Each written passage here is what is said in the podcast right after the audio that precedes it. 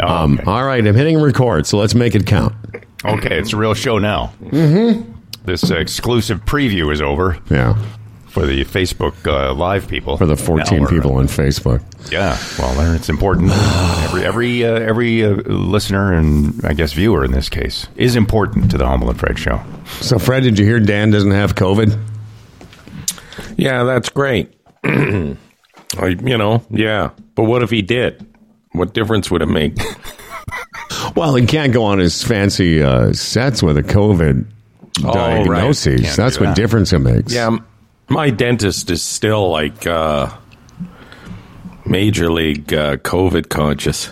It, and I'm not criticizing him. It's just you still have to fill this thing out and sit in your car until they call you in. And he's taking no chances whatsoever. So I know in some areas it's still very important. Well, as often happens on this show, you know, you and I are wavelengths because I had written down I had gone to the dentist yesterday. Mm-hmm. Similar thing. I had to s- submit a an online protocol survey, and you don't have to sit. You have to wear a mask in the office. Every Yes. room is uh, sealed off. Yes. Well, that makes sense in a dental office. And, Oh, of course it does. I, It's just a bunch I- of mouths open. yeah. and then things just spraying around everywhere. It's the guy's livelihood. You know, he can't. He can't have it that uh, somebody came to his office and got COVID. People would cancel, and it's just not not the image you're looking for. And he invested in all these big air filters, which are still running when you go in there. Yeah, same with my guy, Doctor Steve. Yeah, Um, I was going to bring up. It's funny because I'd written down a couple aspects. very of- funny, very funny. Oh, I'm sorry. Let me use your word. It was interesting. Interesting, Interesting, very funny, very interesting, interesting, funny, funny. interesting, Yeah, But I had written down two aspects of this dental visit. One was that COVID protocols were still in place, and the other one I was going to ask you guys if you enjoy an aggressive cleaning because I got a very aggressive cleaning yesterday and I really enjoyed it. Yes, I do, actually. And I go through this thing with my dental hygienist every, I go every four months. You know, my teeth are crowded, so it, it hurts me to floss. I don't floss nearly as much as I should. You and everyone else, by the No, way. no, no, no. I understand that. But she's, oh, Fred, you must floss more. And then I always sit there and I think, well, that's why I come here every four months. So that you So can do you it. can do the dirty Yeah. work. You know, listen, I have some gaps in my teeth where I always have to floss them out and stuff, but between every tooth every day, it's it's uncomfortable for me. So I always have in the back of my mind that, well, you know, every four months I go and get a good aggressive cleaning, and that's What what, is what do. is an aggressive cleaning? Well, I'll, as I'll, opposed to a I'll answer that in non-aggressive? the question. I'll answer that question in a second. But you know, it, I, everyone does that every three or four months. Whenever you get your teeth cleaned, it's like the big hygienist lie. Have you been flossing? Yeah. You're like, oh yes, Yeah. of course I have. But what I've discovered, because I've got similar gaps in some of my teeth, and as you get older, some of those gaps are you know increased or exacerbated. But I, I use Oh, yeah. these things these dental picks. It has floss on one side and it's a you know a plastic pick in the middle. And what it does is it gets inside of those gaps. So, Yeah. so I count that as flossing. Dan Duran, I know because we're roomies. Dan Duran goes old school and flosses. I'm I'm guessing uh, almost every day. Dan, are you an everyday flosser? Pretty much, pretty much. At least once a day, try and Yeah. get that done. But you know what? I, I, I those those things that you're using, those little like uh, they're like uh, arrow Dental bow picks, arrow yeah. bows. Yeah, they look like bows. Yes. and then you snap them in your teeth. Yeah. They, they they break all the time on me, so it doesn't work. Yeah. because my teeth are very you know. Here's what I do too. I just Plant-based. I wonder about hygienists too because before I go, like the morning or the day before I floss, Mhm, of course. right? and the thing is, they can probably tell because it irritates your gums if you don't do it all the time. So you sit there and they probably open your mouth. Oh, that here's a you know a last minute uh, under the wire flosser. So when I went last week, I'm flossing and I got between these two teeth that are really really close, and the rope ripped or the floss ripped. Right. So I had this piece of floss hanging out from between my two teeth that I could not get out, even when I with other, with more floss. And I'm thinking, am I going to have to go to the dentist with this piece of string hanging out of my mouth? Like a, a tooth tampon. Yeah. So then I'm trying to figure out a way that I can just nip the the the floss back to the tooth so it's not like hanging out the side of my lip. It was No. ridiculous. Finally, about a half an hour before I went to the dentist, I got it out. So I was saved that embarrassment. No, Not that I is- really that was- embarrassment because I'd go in and say, "Look, at there's floss in my teeth. Get it It's out." terribly embarrassing. Uh, and you know what that is? That's an interesting and funny anecdote. Yeah, yeah. So, Dan, before we start the show, Dan, what an aggressive cleaning is. Sometimes, you know, the hygienist will do mostly the crooked picky thing, and sometimes they do the power washer vacuumy thing. Well, so I, which I find more uh, more aggressive. She did lots of that water picky thing and ground like got right in there with the hooky picky thing. And uh, I know my gums were a bit, sen- you know, sort of tender for the rest of the day. That's what I mean. It was very aggressive. Yeah, when they do the plaque uh, scrape too, sometimes right on the gum edge, it can. Oh, it starts to bleed. It, it's almost one of those uh, good hurts. It hurts, but it feels good. Yeah. You know that weird feeling. um, imagine that that's your job though, Oh, all day long. All day. O- people open their mouths, and there's a lot of people that maybe don't take the time to prepare that we might. All day long, people are opening their mouths, and you got to look in there and start scraping away. Like, what kind of a job is that? And then when they're doing the scraping and the picking, mine has like a little tissue or something, so she's doing it and then dabbing it on what she pulls out. She dabs on the, Yeah, on the thing. and it's like, can you imagine like what that looks like? I don't have to look at that, and it's mine. It would make me sick. But all day long, you're looking at people's plaque in your hand. Yeah, I, I thought the exact same thing again yesterday. Like this is somebody's gig. Our And gig- no, and you know the. Isn't is it not true that of the entire medical field, uh, dentists have the highest uh, incidence of uh, suicide? Oh yeah. Well, on that, Look you know that up. On- Look that up. I don't have to because I've got you in authority on this. Okay, on that happy note, let's begin. Uh, this very interesting episode. Oh, interesting, Fred is being broadcast to the world from the well-equipped Humble and Fred studios in Toronto, from our Brampton subterranean facility, and from Lisa's dining room table in Peterborough. And is brought to you by Bodog, the Retirement Sherpa, the Chambers Plan, Aaron Ventures, EVNet.ca, and GoDaddy. And now here are two men who are planning their summer wear fashion show. All their shorts and tees that they brought back from their winter away, sashaying on the runway with blank faces and sunglasses. It's Humble and Fred. Thank you, Dan Duran. Rabbi Ralph Benmergui, our guest today. Always a pleasure checking in with Ralph. He's got an interesting perspective, interesting, funny.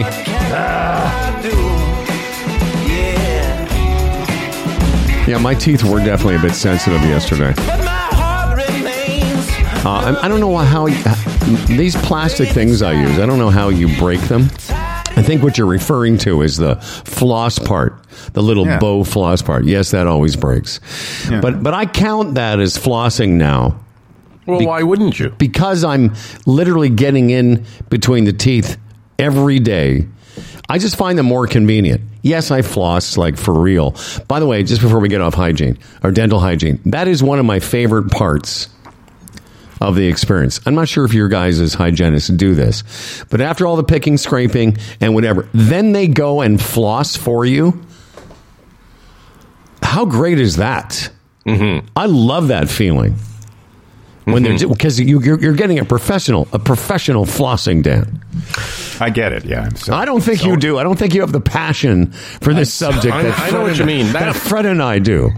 If I was to ever move or retire to a desperate third world country, I would hire somebody to do that.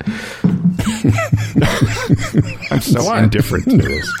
No, Should we like you I so just love.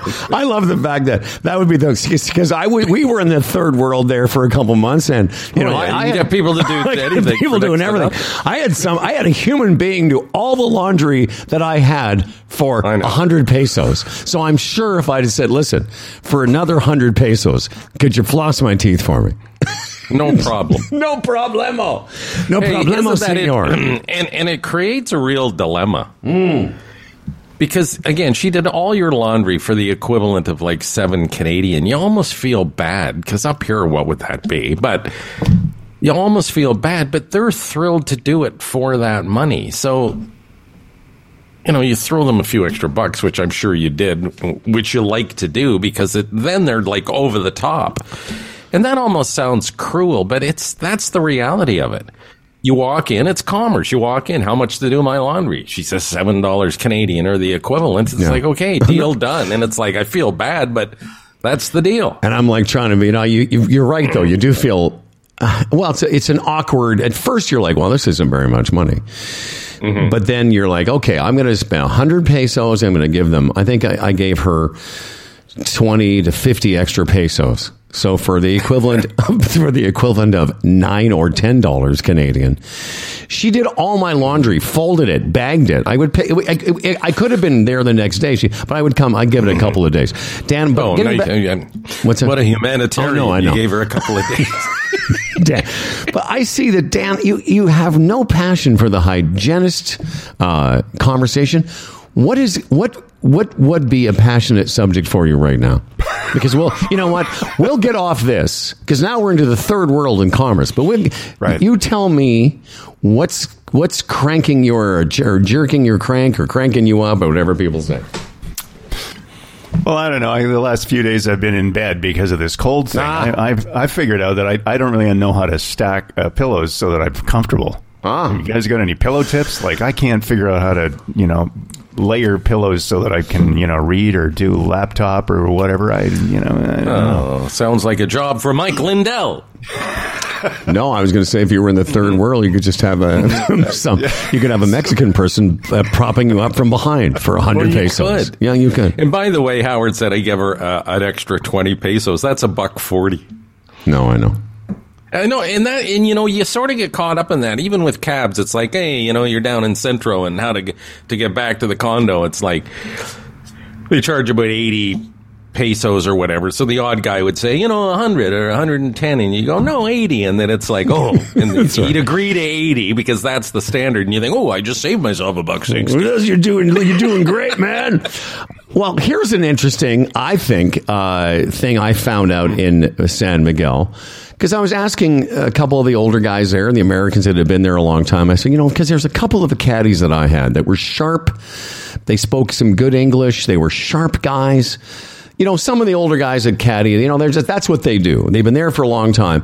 And so I started asking about what kind of job being a caddy can be. And I said to one guy, I said, this, that Phil kid that you had today, I said, he's a sharp kid. Why is he doing this? And he told me the following uh, story. He said, these kids, by the way, Dan, they'll make 500 pesos for a, a caddy job, plus 100 usually is a tip, so 600 pesos plus their, their lunch. So you think of 600 pesos, uh, what is that, Freddie? Six times seven is uh, 45 bucks, we'll call it. Yeah, yeah. And in Mexico, 700, 600 pesos for a day's work is a lot of money. And the story this guy told me is that one of these guys, these kids, literally left the caddy program, went to become a lawyer, went to school and got, got his law degree, and still caddies occasionally because that's more money than he makes the equivalent of like on, on a day. He wouldn't make that in a day being a lawyer. Oh wow. Yeah, that's way more than a tooth flosser makes. Absolutely. Or, or a pillow propper. you can get somebody to hold you up for 30 pesos an hour. Right. So you think about it, these kids sometimes will Freddie, well they'll do two they'll do two jobs in a day.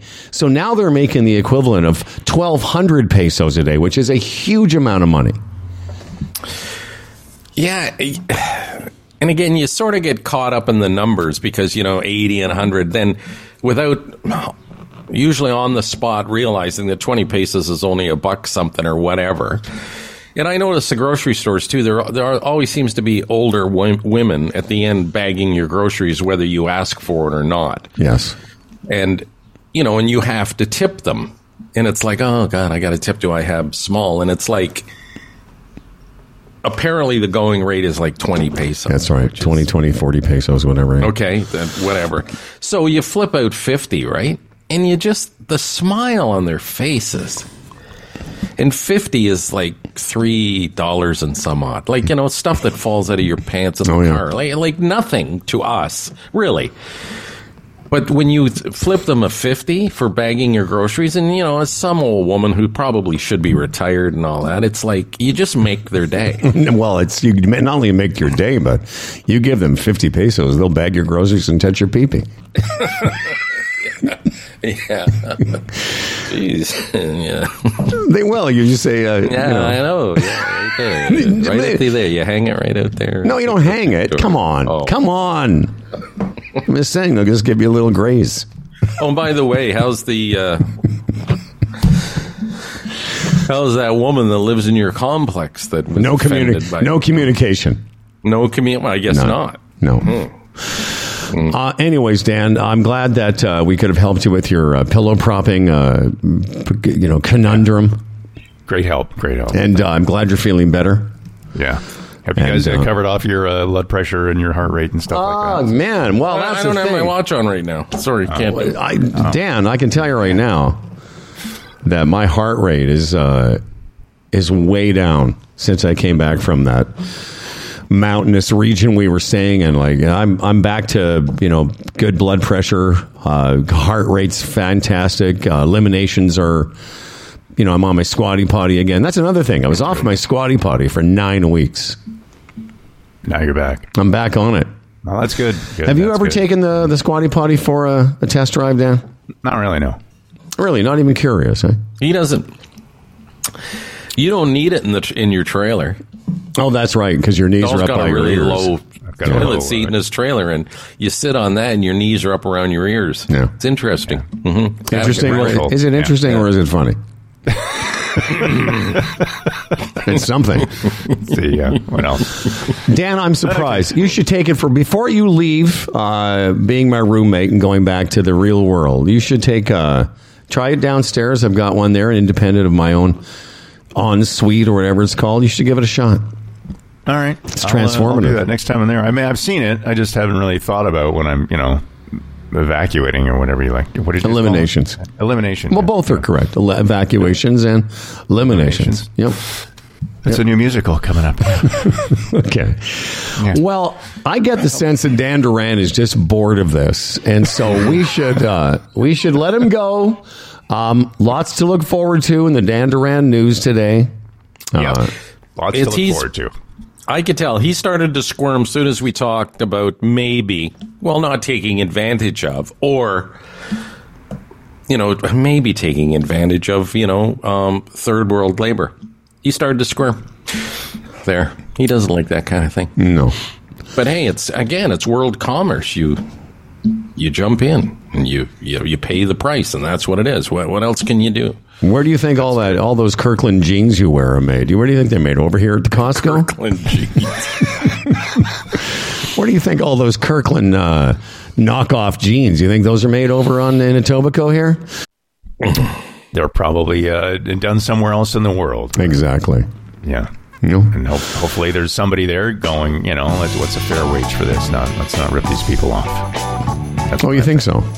I don't know. All right. Well, listen. That's it's- what I'm thinking so. It must be beautiful living in this utopian world that is inside the Dan Duran head. Well, and I'm willing to say, you know, what do I know? And I don't, there's not a monitor or a graph or whatever, but I would say, on average, the people of Mexico, the average Mexican citizen is a lot happier than the average Canadian citizen. I would guarantee that. yeah, they all I, seem- I, I would agree. Yeah. Uh, just by the, uh, I mean, Dan, you spent a week there, but you know, you just the the the the people's attitude of Yeah. happy with what they have, whatever that meter would be called or that metrics would Yes.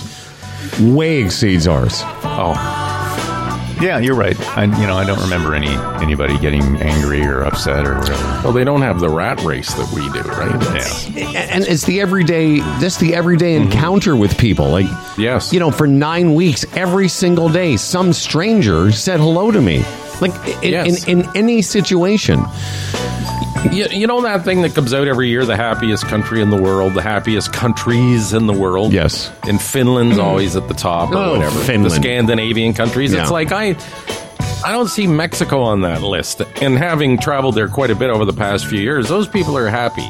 They're happy people, Yeah. generally. I- And, and They look you in the eye. You're right. They say hello. They always a smile on their face. They Yeah. can't do enough for you. it's it's really the here. It's the if you say hi to somebody, you know, walking into the Sobeys, they're almost like what? Why? Hi? Why? What? What? You know, they're. It takes them aback. Yeah. But What are they're you after? What are you after? Yeah, what, what did I do? Hi, what? Hmm. But there, if you don't say hello, if somebody catches your eye, it's almost weird if you don't if they don't say something. Yeah. Hola, hola. Every day there's an hola. You know, you're saying hola every day, and if you don't, you're just uh, you know you're ostracized. All right, Dan Duran, we'll uh, look forward to your news and views after the uh, Ralph Benmergui interview. Uh, hola. Hasta, you know what? Hasta pronto. We'll talk to you soon.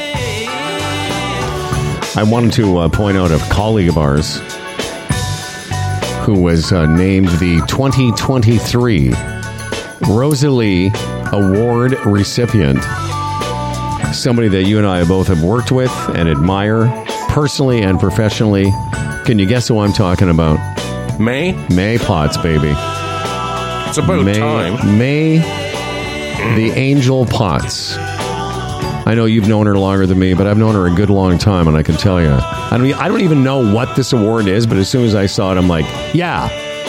Doesn't it recognize women in broadcasting? yes, it does. Like achievement?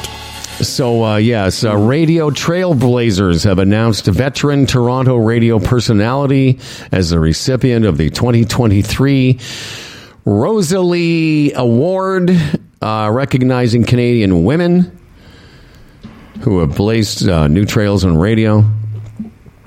Uh, it's named for legendary CKLW. Oh, I get it. Yeah, Rosalie Trombley, who passed away. Rosalie Trombley was the music director at this legendary radio station back in the late 60s and 70s. And anyway, good for me.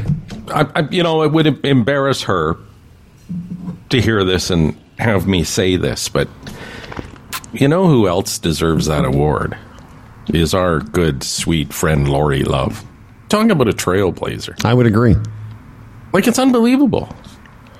The career that she has built out there in, in, in Niagara, like, owns the ratings, sort of fronts the morning show, has for years, which is unique for a woman Yeah. in a morning show. It. Yeah, that- that's the tra- that's be, the but trail, but that's the trailblazer part for sure. Absolutely. But anyway, maybe someday, you know, we launch a campaign, insist that she be considered. But I, I, I again, I, I've, I've often thought that what what she's accomplished out there in uh, Niagara uh, deserves recognition. I know she's if she's listening, she's blushing right now and everything, but it's true.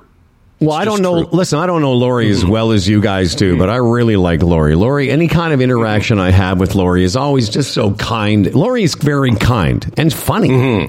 Lori's ki- yeah. Lori's kind and funny. She's a wacky morning show person. Yeah, but um, not in that kind of cheesy way. no, no, not at all. But back to what you said about all. it, it shouldn't like this whole idea of women in broadcasting, and and back to Maie, and again, also very well deserved. You know, worked at the uh, CFNY live in Toronto, middays, did, uh, did Chum FM. I mean, you know, for a while there, she was filling in for Marilyn on the Roderick and Marilyn Morning Show. I mean, that's how good Maie is. But when I was starting out, I don't know about you. This is what I wanted to get to. So my first radio job was 1977.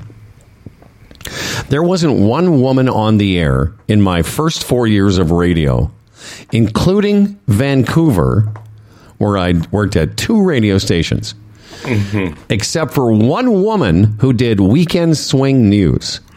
Every other voice, not even. Well, I, I can't. Okay, I, I can't remember if there was a traffic reporter. She was probably a woman. But until I got the morning show in Vancouver, my fourth year in radio was the first time I had a woman work with me. But mm-hmm. man, it was so weirdly. Think about that. 1977. What about you? Are we talking morning show? No, any women on any woman on the air. Again, it's different for you because you were in a big city.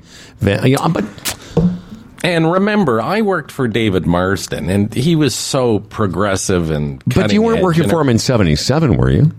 Well, seventy eight. So like, yeah, I started in seventy eight. You know, and Liz Janik was there. So there was, yeah, okay. You're right. Yeah, and I'm even probably forgetting the women that worked in that radio station. Like, you know, had shifts on the radio station. Like actual on air shifts. Well, I'm going to Yeah. tell you, he was progressive because most of the rest of the country wasn't doing that.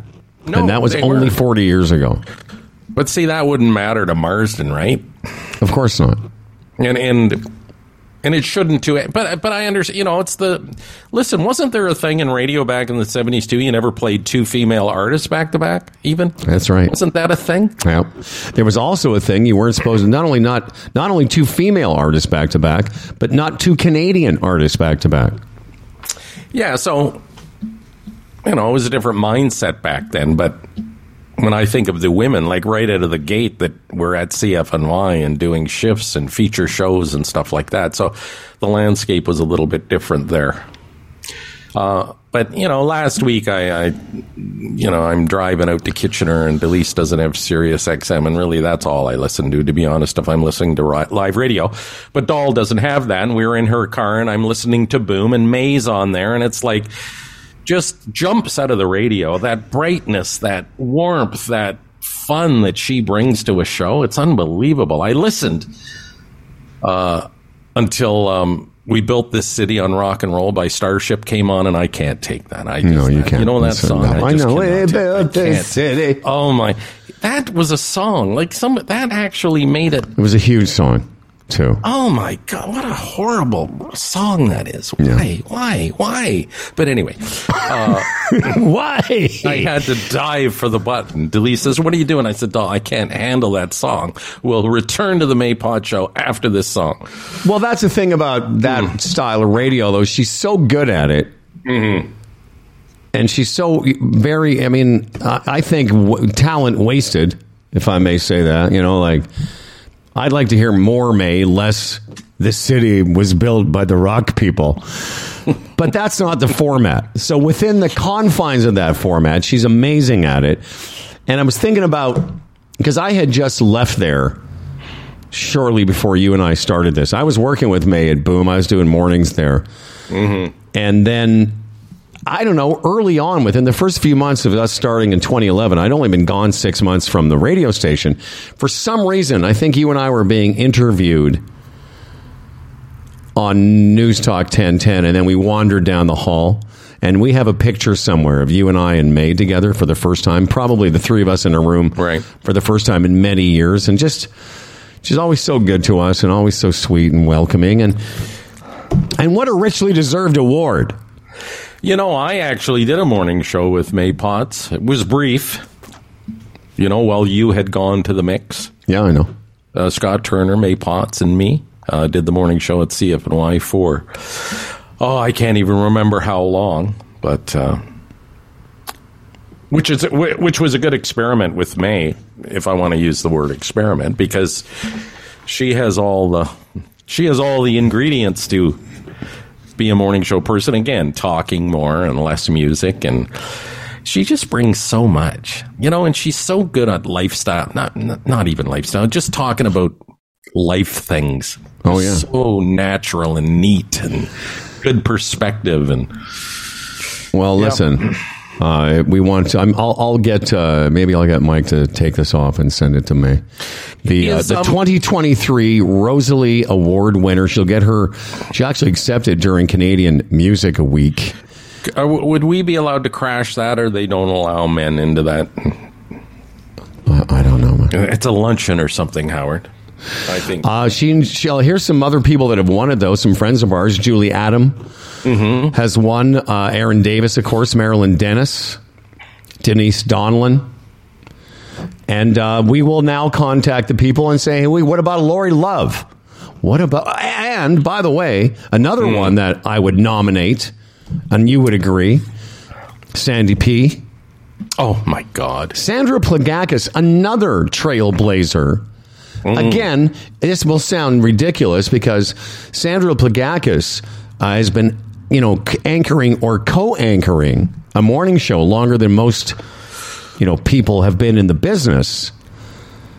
and is weirdly. I mean, it's so weird to say that now. Well, because women, you know, are basically the, they're the hosts of, of of all kinds of things. But when Sandra started, they weren't. When May started, they weren't.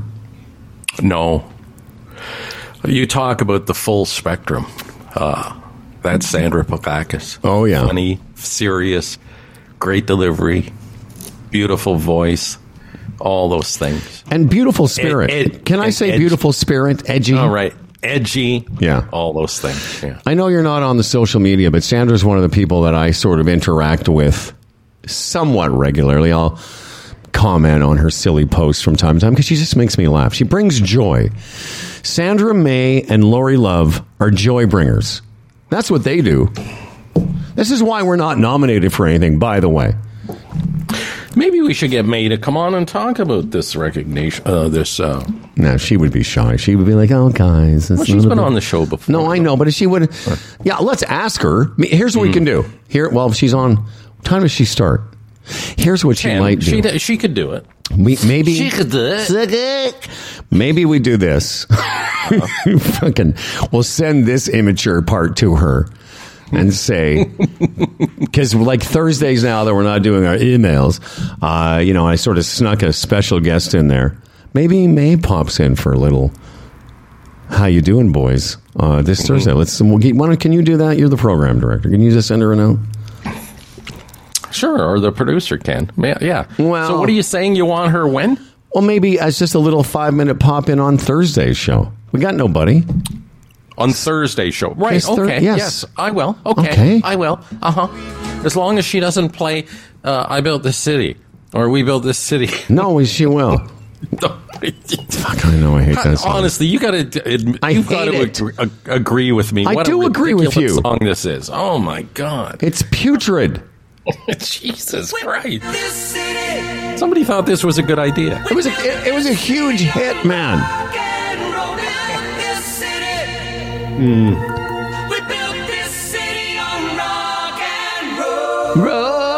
What does that even mean? Well, because the city was built by guys that enjoyed rock What and roll. city? The city. hey, you know what we did? We built this podcast on the support of kind people like this. Tim Niblett, Yeah. uh, the retirement Sherpa. Tim, a portfolio manager. Raymond James, a member of the Canadian Investors Protection Fund. Uh, Tim will be by tomorrow. Uh, he'll enlighten us. You know, more information on what it takes, what you have to do, what you have to think about, uh, the moves you have to make to make sure that you're going to have a comfortable retirement. Something we all have to think about. And sometimes, you know, it's tough to get your head around it a lot of people it actually freaks them out. Well, with the guidance of someone like Tim Niblett, he explains it in that calm, wonderful manner of his. He's helped so many humble and Fred listeners. He can help you. If you have a portfolio already and you, you don't think it's performing well, he'll have a second look. He will, no strings attached, no uh, obligations. Tim will give you the straight goods because that's what Tim Niblett is all about. Yes, the Retirement Sherpa, retirementsherpa.ca. Do, do. Uh, all right, well, just forgive me for a second here because I've got uh, I got the wrong. I have the wrong thing up now. Let me see. That's okay. I can come back. Oh, here we go. Boron One is now the new name of ErinVentures.com. Maybe get your Sherpa, if not the Sherpa, to tell you about this emerging international junior mining and exploration company. They're engaged in the acquisition, exploration, and development of resource properties. Erin Ventures' strategy is to uncover and capitalize on unique development opportunities within Canada and various regions internationally. I've been telling you about this. This uh, company is trying to get boron out of the ground, and uh, not an inter- not a not a bad you know investment if you're looking to you know round out your portfolio. Have a look at Boron One and find out more at ErinVentures.com. Dum, bow, bow. You know, we often talk about music, comedy, personal taste, food. You know, why do you and I enjoy some ethnic foods and curries, and other people would be like, no, I can't stand it. Mm-hmm. Because here's the thing while I was playing that song, that is a that is somebody's favorite song. And when they hear it, they get mm-hmm. excited. And then there's guys like me, you know, I can listen to endless repetitions of Steely Dan, and people Yes. will just roll their eyes and think I'm some old, you know, fucking dinosaur. I don't care. I just like it. I know it's interesting too with Neil Young, as popular and as much as people love him, and there's a huge passion for him. There is a divider line where people hear that voice and go, "What? What is that all about?" Mm-hmm. And what can you say? Um, it's again, we always use that word subjective. It's whatever you know floats your boat. Yeah. Yeah. Um, yesterday, and I knew even as we were talking about it, I knew that my buddy and a lot of guys listening who are Bruins fans would have taken umbrage. Is that the word? Would have taken exception with your characterization of the comparative, the comparison between Boston's season uh, on their way to uh, a six. What is what are they? What are they going to win? Sixty three games. Uh, yeah, maybe more. I guess Maybe they more. still have another. They still have another game remaining, I believe. Uh, yes. So Lavery, my buddy, who's a huge Bruins fan. I mean, I was a Bruins fan as a kid, but Yes. he's like, he's current, man. He said, yeah, just he said, uh, first off, the Bruins aren't the ones pushing the narrative about breaking the records. That is the media. And second, he says, and this is what I thought was interesting. He says, uh, you, you just like in other sports, you can't compare records over different generations. What Boston has done this year compared to what Montreal did in the 70s is arguably a greater feat given the parity in the league now. And then he goes on to talk about uh, the way the Canadiens set up their team. Anyway, I just thought I'd throw that out to you because, and give us some context. Uh, the, Well, he, who me? yeah, well, I was going to say, give us some con. The Habs won, uh, what was it, 70 games or something? Or No, sixty. 60. So, so they're giving the Bruins credit for 63 victories. There's a new stat in the NHL It's called ROW, R O W. Okay? That's regulation and overtime wins. Okay. Row is important. It's a it's a tiebreaker in the standings. Which means if you win a game in a shootout, it doesn't go towards your row. Regulation overtime wins. All right. Regulation overtime wins. The Bruins have 59 victories. But that's also overtime. And uh, I understand what your buddy's saying, but again, numbers don't lie. If you don't look at me and tell me the Bruins, you know, yeah, they've won 63 games, but they had the benefit of the game ends in a tie and then pursuing an, a, a victory based on the new rules. Montreal's feat was, to me, a lot more impressive. But what about what he says about comparing, you know, different eras, different teams, parity? I mean, here's the thing I would say in defense of the Bruins is that there's they're they're only you can only in sports you can only do what's happening in your era. So Totally agree. yeah, so it, it, the Bruins are accomplishing this now. May, maybe the the debate, and a lot of guys online. I saw Hebster had some things to say about this, and a lot of guys are having this conversation, which is why I thought we should. But you can only compare what's going on with the Bruins in 2023. Yeah. No, I, I accept that. So this is a new era record. Right. This is post overtime record. I'm good with that. And I understand your point too, because it, they didn't have this rule. Yeah. Like in uh, whatever year it was, the, the Habs lost only eight games. I forget it was some year in the 70, and I don't know how many ties they had, but, um, you know, I can look that up. But anyway, anybody can look it up. There was a year the Habs only lost eight games. And, um, and again, I don't know how many ties were involved there, but any of the that was such a powerhouse fire wagon hockey that any games that they played that year that ended in a tie, they probably would have won in these in overtime. Yeah, certainly by the time they got to the shootout, the the kind of guys that were playing on that team.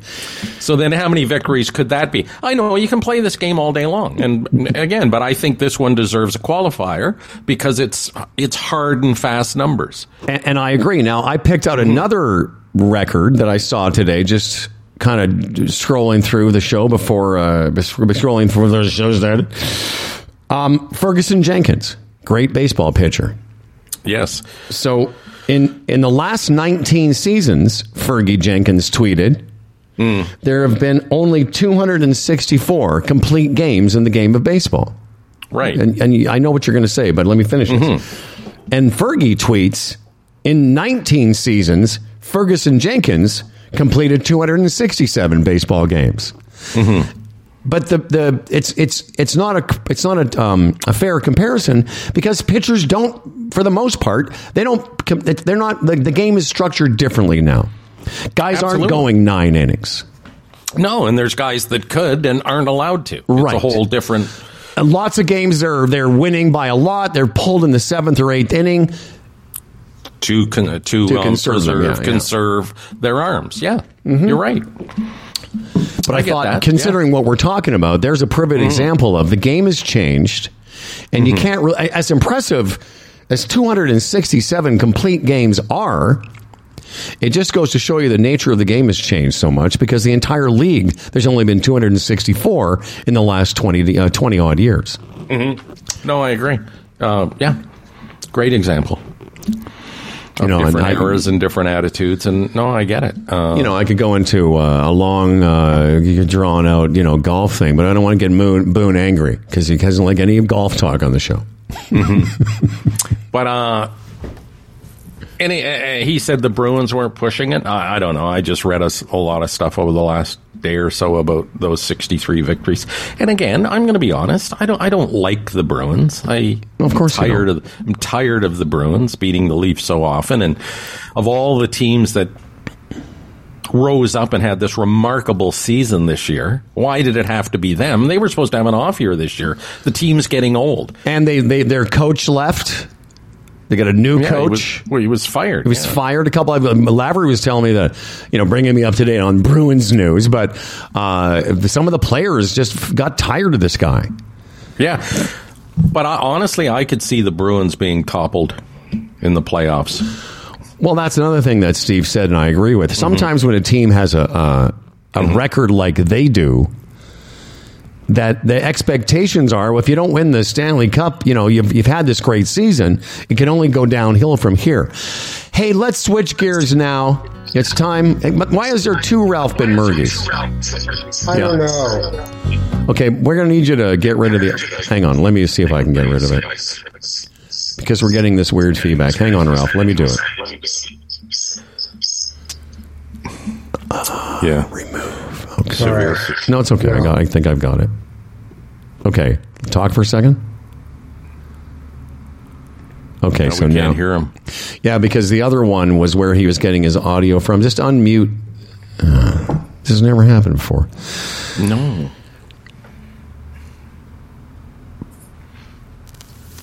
Ralph, can you hear us? Yeah, we, we can't, can't, hear you. you. You're going to have to, yeah, come back in again. Just go and come back in on this one, on this particular account. Because he was coming in on two. There he's gone. Um, anyway. In fact, I will say this. I don't, and again, this is early. I wouldn't be at all surprised if the Leafs are knocked out of the playoffs by Tampa. I just have this feeling that our big guys just don't seem to show up when the money is on the line. Hopefully, they've evolved to the point where they can overcome that. If they do, if they can get over that hurdle, I over think Tampa Bay. Will, I think they'll give Boston a good tussle because Bruins have a little trouble with speed. I've noticed. And again, sounds ridiculous after this records uh, breaking and record setting year that they've had, but and how twisted is that? Well, I don't, I don't think, think you know. T- I, I, don't think you're going to get a lot of pushback from uh, my boy Lavery because he he was we had talked to him quite a bit yesterday and he's a bit nervous. Uh, again, they don't even know Boston isn't. Uh, it's not they're they haven't figured out who they're going to play yet. But, no, but should they get through their first round, they would meet the Leafs, and that would be yes. an interesting matchup. And uh, yeah, if Boston wins and Leafs win, they meet in the second round. If Florida, if Florida plays the Bruins. Look out. That's going to be a series. And it all depends. The only thing uh, left to be de- uh, determined is like the Islanders and uh, Florida. Who's going to finish um, in as the first um, wild card seed and the second one? I think Islanders have an outside shot, but I think that's a long shot. But you know, getting back to the idea of comparing different eras in different sports, and I'll leave golf alone for a 2nd mm-hmm. but you know just that stat about the way pitching has changed in baseball. And it's going to change even further now. Like, I'm really looking forward. This is my very, I know it's going to sound lame, but I don't care. It's my very first time ever going to a season opener in Major League Baseball. I'm really excited. Yes. You know, it's kind of a cool thing. I, mean, I was talking about this with our friend Bill in San Miguel, and he's gone to like 20 of them. And Ronnie, his uh, wife, used to work for the Jays. She's gone to a bunch of them. And I'm like, you know, it's my first time. It's kind of a neat thing to do to be there on opening day. There's so many changes to the. Uh, apparently, there's a lot of stadium changes. Our boy uh, Rudra's taking me, and he's telling me all mm. these things that are you know all these different um, to make the the, the game uh, funner to watch. Yes, that's right. I said funner, but I'm really looking forward to the fact that they've they've shaved 30 minutes off the average mm-hmm. time of a baseball game. Right. You know, I was saying that to my sweet Delise the other day on April 7th.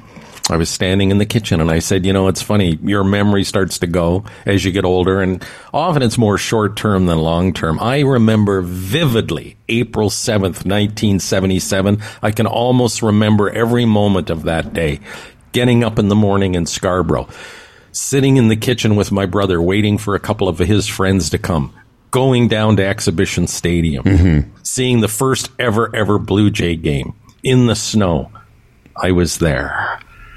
And then, uh, you know, and they won the game and everybody's euphoric. I mean, this goofy little expansion teams wins their first game in the snow in Toronto. And I, I just remember that day so vividly. And then being a sportscaster, I, I had to go to 20 some odd home openers. It was a big, it was a big day back in for the you know they traditionally they used to be day games too, right? What the home openers?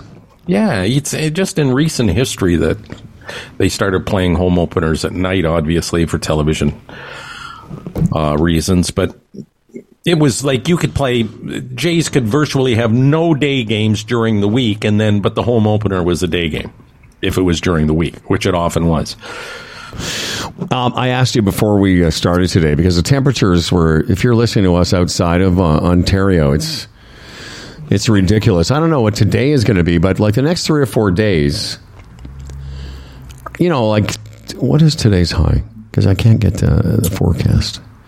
21, 21 today. Yeah, yeah, 21 today, 27 tomorrow, 27 Thursday, 25 Friday.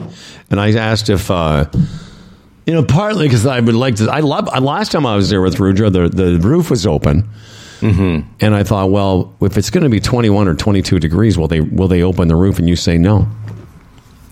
No, I think uh, yeah, they have a, a date that they don't even consider it. Could be wrong, maybe with the renovations and this new attitude, maybe of trying to turn the Sky Dome uh, from a stadium to a ballpark. Maybe it'll change. I don't know. But I told you yesterday too, uh, Johnny Slapshot, who loves all sports, they've signed him up for baseball, so now he's totally into baseball mode. I stood out in front of the house last night. I must have thrown him three to four hundred grounders and pu- throw it up in the air. And anyway, but Rudra's seats where you're going tonight mm-hmm. are what twelve rows up yeah, from behind home plate. They're the best seats I've ever sat in at a baseball game. Well, they're remarkable. I mean, it's a really great perspective on the game. Well, I've secured. Well, I bought a few pairs this year of those, and um, on April 30th, I'm. It's me and Johnny Slapshot, Seattle Mariners, right behind home plate. He's going to lose his mind. Oh, he's, he is. Yeah. And I and I I'm really looking forward for him to see the game from that perspective, just see how fast it is. And well, I, I, I was lucky enough to sit in them once last year, and I'd never sat in that area before. What's so great about that perspective?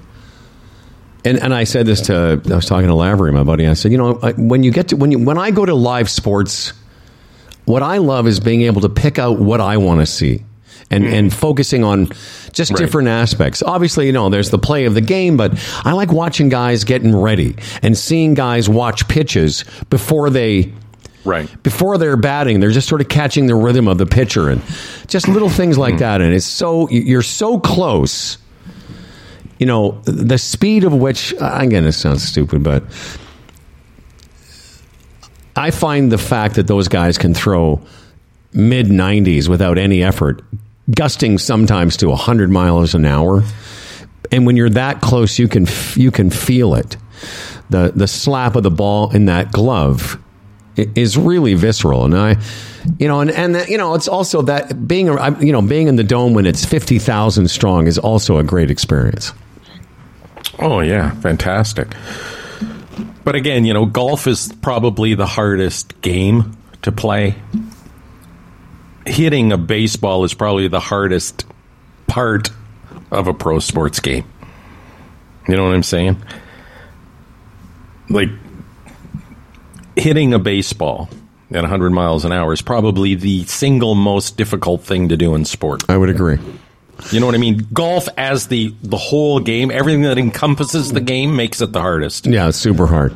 But that aspect, and the reason I say that is because, you know, there, you know, pitchers don't bat, and there's other um, infielders that are great players but don't hit very well. Mm-hmm. But that one single act of trying to hit a baseball coming over the plate at, hey, from 60 feet, six inches, 100 miles an hour. Think about that. I know it's ridiculous and they forget making contact. They actually hit the ball and sometimes out of the ballpark. Like how? Like how? What's that all about? I was having this discussion with somebody uh, recently. I said, being, um, and I didn't think about how tough it is to hit a baseball, mm-hmm. but I was thinking there are, you know, there's two things in other sports. Uh, again, by the way, here's what's happened. I, we're going to get Ralph on, but we have to get him on the phone now because it's a long story, but two of his accounts were on at the same time, and I removed one of them, and now he can't get back in. But let me just oh, okay. finish this briefly and say there are mm-hmm. two things in other sports that are the most like golf. One is field goal kicker in terms of the pressure, and the other one is pitcher because in both of those positions, you initiate the activity.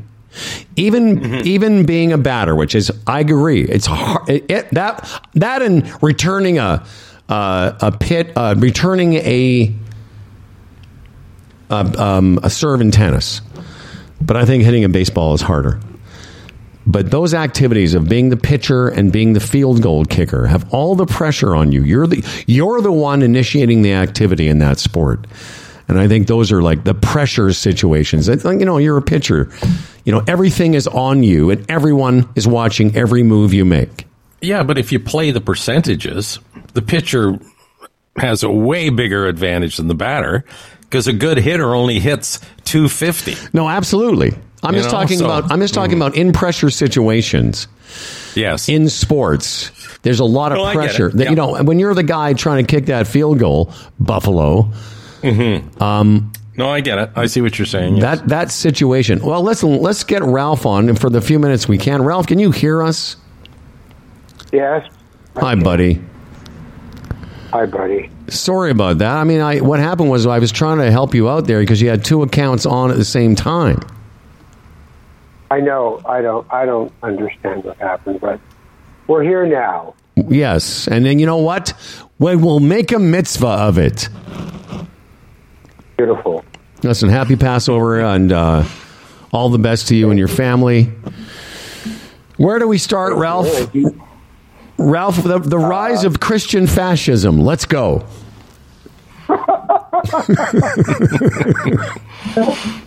well, yeah, that's a good one. That's chock full of laughs. that's right.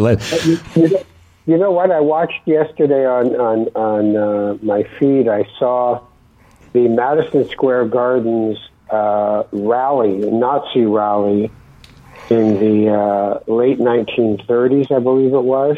Uh, it was a Nuremberg rally kind of setup with men marching with flags and you know Hitler Youth walking and the Nazi salute. And uh, the main speaker was talking about the Jewish media conspiracy and uh, a Christian country. And I realized, you know, how scary it was to watch that, but also how scary it is to see the rise of fundamentalism over the last 20 or 30 years all around the world. I mean, in Israel right now, they're fighting uh, to stop basically uh, uh, a Jewish theocracy from, from being formed. Uh, you know, Iran was taken over in 1979. Since then, we've had all kinds of movements. You know, people can say whatever they want about the Ukraine situation, but they're there, Poland, Russia. There are neo-Nazi movements in all of those countries right now, uh, and it's one of these. Uh, look for a really simple answer that rallies people around anger mm-hmm. uh, and and uh, offer it to people. Uh, right now, I say that Pierre Poilievre is definitely trying to stoke that kind of you know uh, divisiveness in Canada. Uh, you know, just talking about Justin Trudeau like he's the Antichrist. Mm-hmm. Uh, I mean, you could not like Justin Trudeau; it's okay, but to, to portray him the way Poilievre does this, and then to pretend you're one of the a man of the people when you had nothing but privilege your entire life, it's really interesting to see. You know, and and and now you've got different factions fighting each other for more fundamentalist things. You know, it, it, it, it's crazy because the, the rest of us exist in this grind economy where you just, you know, you're basically a serf trying to get through life. Uh, and none of the real problems are being answered by any of this stuff. So well, well, That I'm, that's the, a dilemma for a lot of Canadians. I know it is for me. Don't like Justin Trudeau don't want to see him reelected, but I couldn't vote for Pierre Poilievre right now. So what do I do? The NDP is not an option. It it really is weird times we live in because maybe traditionally I would have voted conservative, but uh, I get the creeps from that uh, from that guy and what he's all about. And I, and again, it's like the United States. Now, so often that whole right wing thing is Christianity comes, comes up. This is a Christian country. Uh, you know, it's about being good Christians. And it's like, well, it's 2023, man. It's like the world's changing. We got to learn to live together. Yet these people are pushing something that's a pipe dream and only leads to hatred.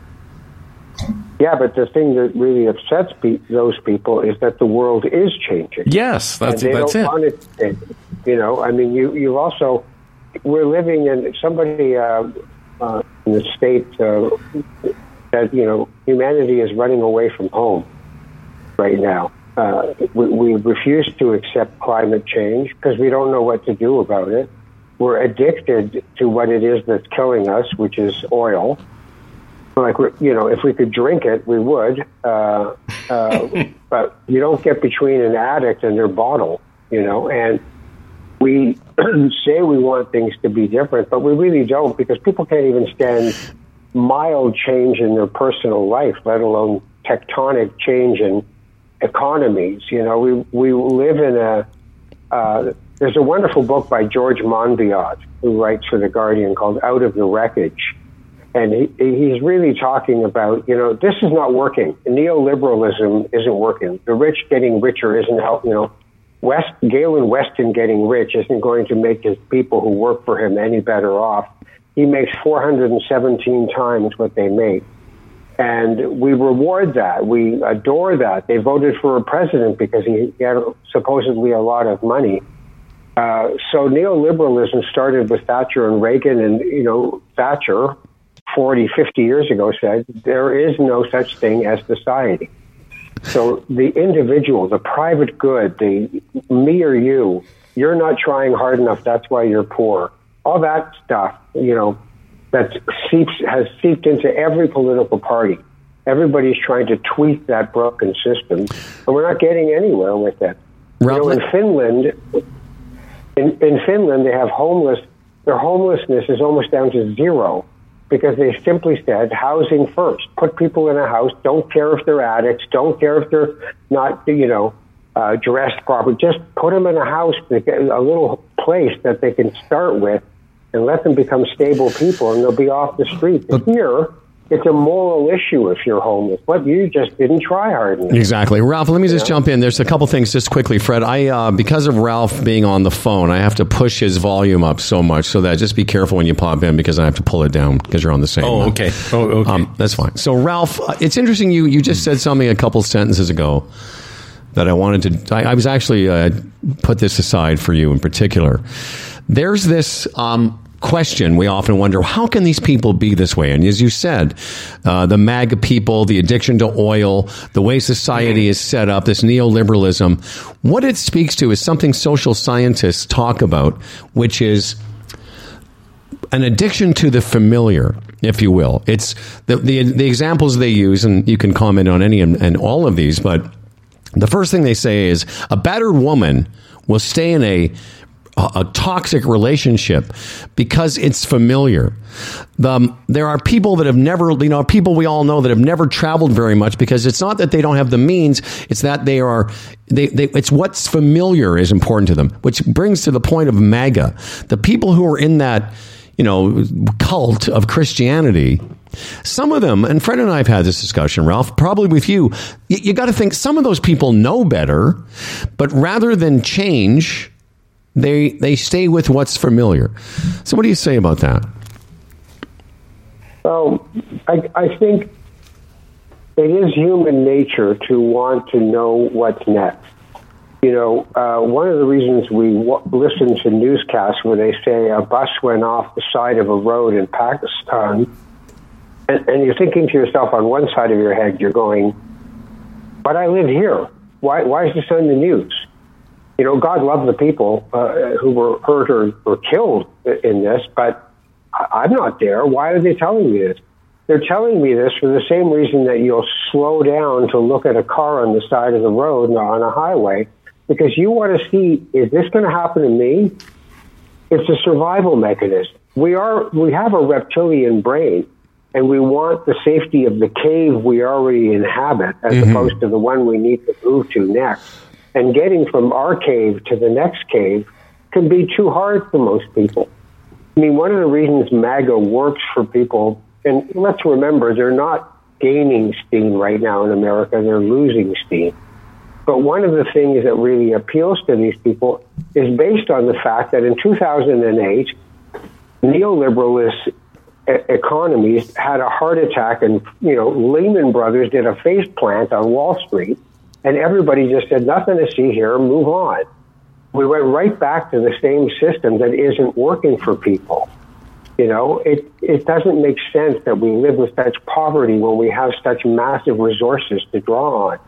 But because we have created this society, the people in MAGA are like, wait a minute, I got screwed. You told me if I just behaved myself and shut up and showed up and performed, I would have a decent life. And now I've lost my job. I'm 54 years old. I'm a white guy. What the hell happened here? So they were looking for that simple answer. That's what fascism does for people. It gives you a really strong, simple answer. Mm-hmm. And, from, and, and a strong, simple, familiar, a strong, simple, and familiar answer, Freddie. So, so w- they would just blame that on Joe Biden now. well, you always blame somebody. There's no doubt you can. That's the whole point of it. Instead mm-hmm. of taking the personal responsibility, you look for a scapegoat. I mean, as a Jew, uh, you always know that at a certain point they're going to go, wait a minute, what about Himmelfarb? You, over here. Unless you're a doctor, then they really want you to do. Right. But there, there, there's the problem, right? So you're a brown skinned person, maybe you're the problem.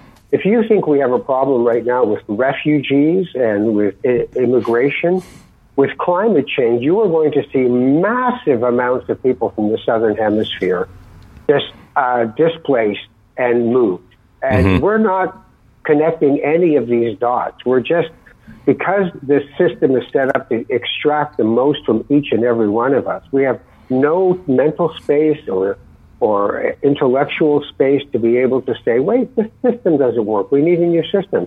I mean, they just had a, a, an election in PEI where uh, the Green Party got 27% of the vote and two seats. And the Conservatives got like 46% of the vote and almost every 85, almost every other seat. We have political systems that don't work. We have economic systems that aren't benefiting. Like no matter what you make, it's never enough. So what happens is people get desperate to find somebody to blame. And if it's Christian fascism or economic fascism or, you know, uh, what's going on in, in, in Russia and the Ukraine right now, you know, people are like demonizing Russia. You know how many of those kids who are getting killed, Russian soldiers who are getting killed, some of them were convicts who were mm-hmm. let out of jail. The only way you're going to get out of jail. Others of them are conscripted against their will. I mean, this is just throwing cannon fodder in front of each other until it's over. And yet, we're sitting here picking sides and cheering for one team. It, it doesn't make sense sometimes. Yeah, I know. We're we're painting a lovely picture of the world. Yeah, yeah that's what I was thinking. This is this is a grim. This is speaking of. I was listening and watching Marc Maron from Bleak to Dark. This is what this segment is. And again, I don't want to throw a. I, I don't want to throw a blanket over Christianity or however you want to say I do. it. But no, why is it too that the most evil people, like in the United States, I mean that whole MAGA movement and those that support him, there are people that are just full of hate, and you see it. You see it with the Poilievre thing up here in Canada. People that are so full of hate stand behind religion and, and Christianity almost to justify their position. Like, well, anger anger is a secondary emotion. The real emotion underneath almost all anger for a lot of people is fear. Yeah, mm-hmm. I'm afraid I will now lash out. Uh, I'm feeling cornered like any animal, I will either lash out or die. Yeah. So uh, that's what we do, right? We just lunge forward to say, "Go away! Stop it!" You know, whatever you have to say. Uh, but because of the fact that the systems around us, we're not look. We don't zoom out. We zoom in to like, who can I find to blame here? And Christianity is not the issue. It's the weaponization of Christianity, yes. the weaponization of religion, the weaponization of all kinds of things. So if, if you're a thoughtful person um, and you, you know, Michael Coren, he used to be very right wing and now he just, he had a, a aha moment of what am I doing here? You know, looking for someone to blame and became an Anglican minister. Michael goes to bedsides of people who are dying and sits with them you know, and what does he get on social media? You're a pedophile. That's like, right. He gets. He gets. I want. I follow him. He gets eviscerated for the kindest act. It's so bizarre. He he gets eviscerated for being kind. Freddie, if you just back off when you just pop in there because it's just so. Okay. Okay. Listen, Ralph. I, I, apologize for whatever happened with our Zoom. This is the first time it's ever gone like this with you and I. But this uh, being on the phone is a bit awkward. I just want to finish off by saying, Ralph, uh, one of our favorite fr- uh, friends of the show. Uh, not that kind of rabbi. Uh, what? Where else? What else are you up to these days, sir? I'm writing a, a, book, a biography of a guy who is the mo- most uh, recorded drummer in history. Uh, he's been on just about every sixth song you'll hear from 80s, 90s, and onward to the 2000s.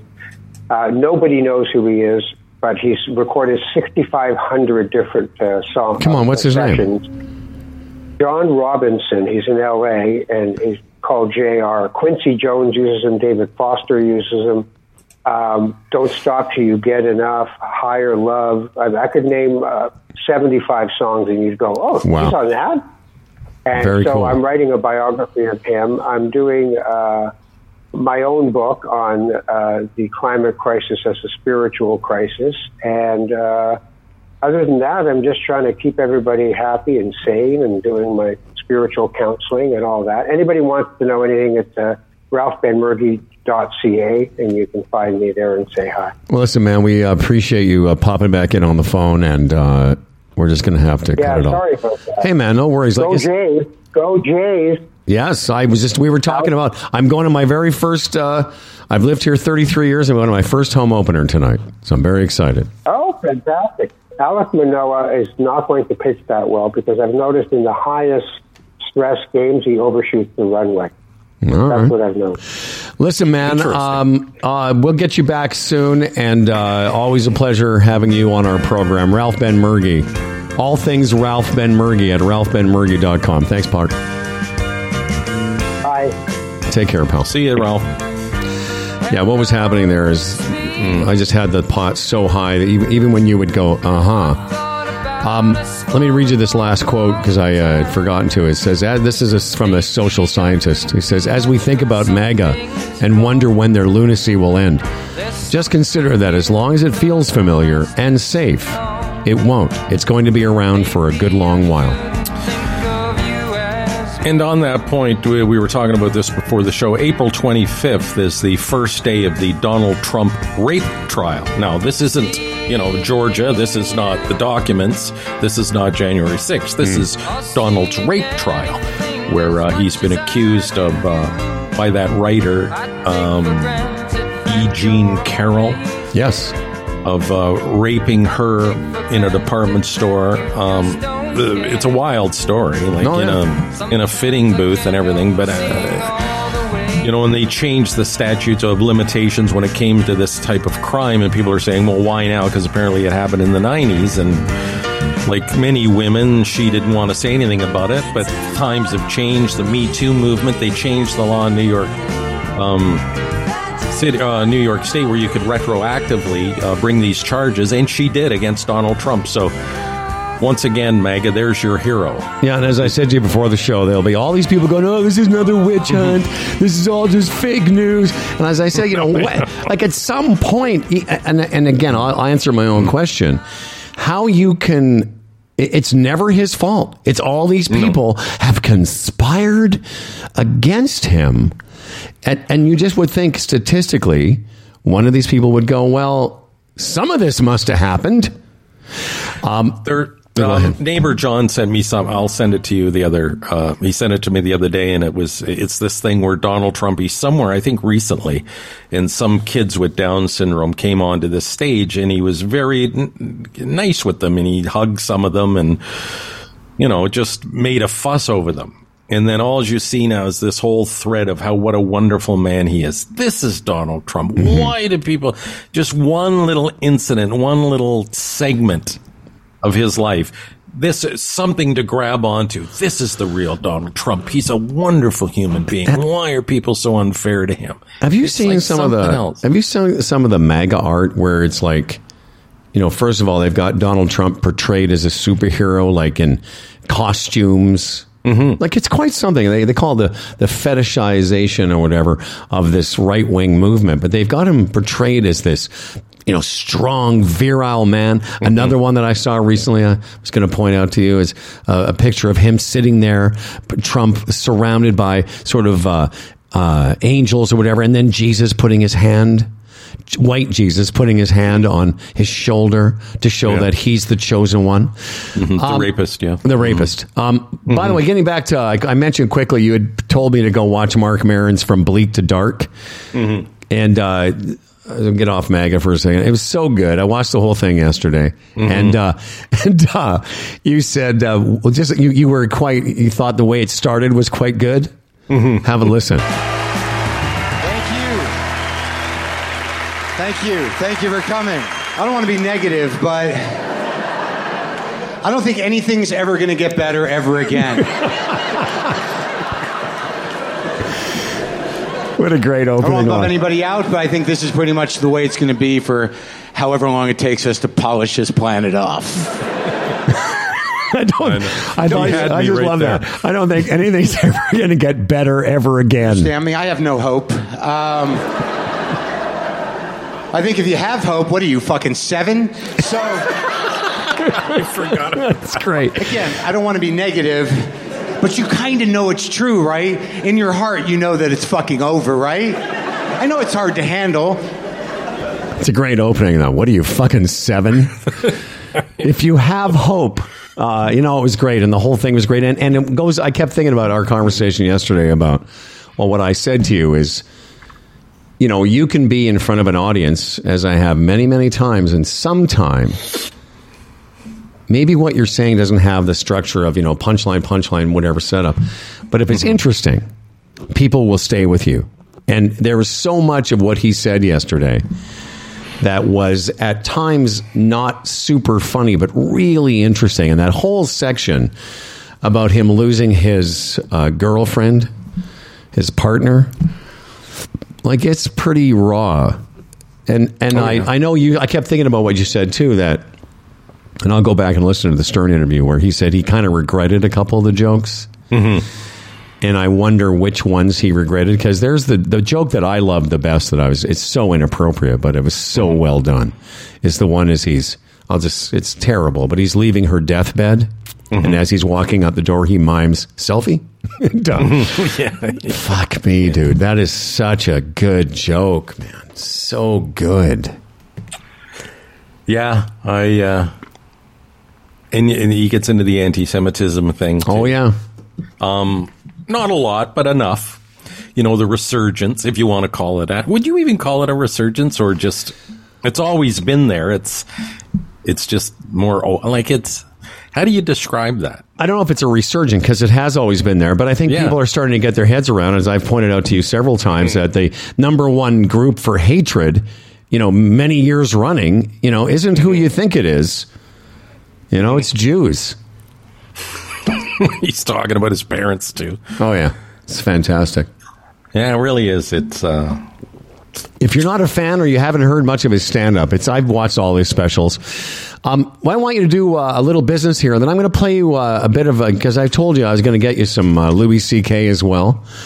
Because it, just goes to show you that there are people out there pushing boundaries that are still saying provocative things, and I've got a bit coming up here that I think you'll really enjoy because it's very, very inappropriate. well, that's Maron touched on that too, that whole thing about talking about young comics. You know, I push back against woke, you know, I'm That's right. And he said, "No, you don't." like, you know what I mean? It's, that whole uh, that whole segment was uh, hilarious as well. Yeah, he, he does. Listen, I'm glad you recommended it because it was uh, it was a great watch, and especially if you're if you're a fan of Maron's like we are, you'll mm. you'll really enjoy it. He's a super smart guy, but there's some really funny bits in it. Well, yeah, that, his whole spin, what you just said too, is like, no, you can you can still say whatever you want. Say whatever Like, you want. Just say whatever you want. It's the reaction to it, but you're free to say whatever you want. Still, As you- something to hold on to. As you are right now, my friend. Hey, yes, uh, you're talking about uh, going to the Jays home opener tonight. The line is out. Jays minus 280, favored to beat. Who are they playing, Howard? I, you know what? I don't know. The Detroit Tigers. Nice. Isn't that funny? I, I didn't. I didn't know until this very moment. I was just too excited to go. Uh, the over-under is nine on that game. Whether you're a sports bettor, a horse racing fan, a poker casino player, Bodog, your number one source of online gambling entertainment, from their industry-leading odds, world-class sportsbook, and feature-rich poker room to their fully loaded casino and racebook, they've been providing Canadian players with an unparalleled gaming experience since 1994. Uh, by the way, I was wrong yesterday about uh, something, and I said this kid who played in,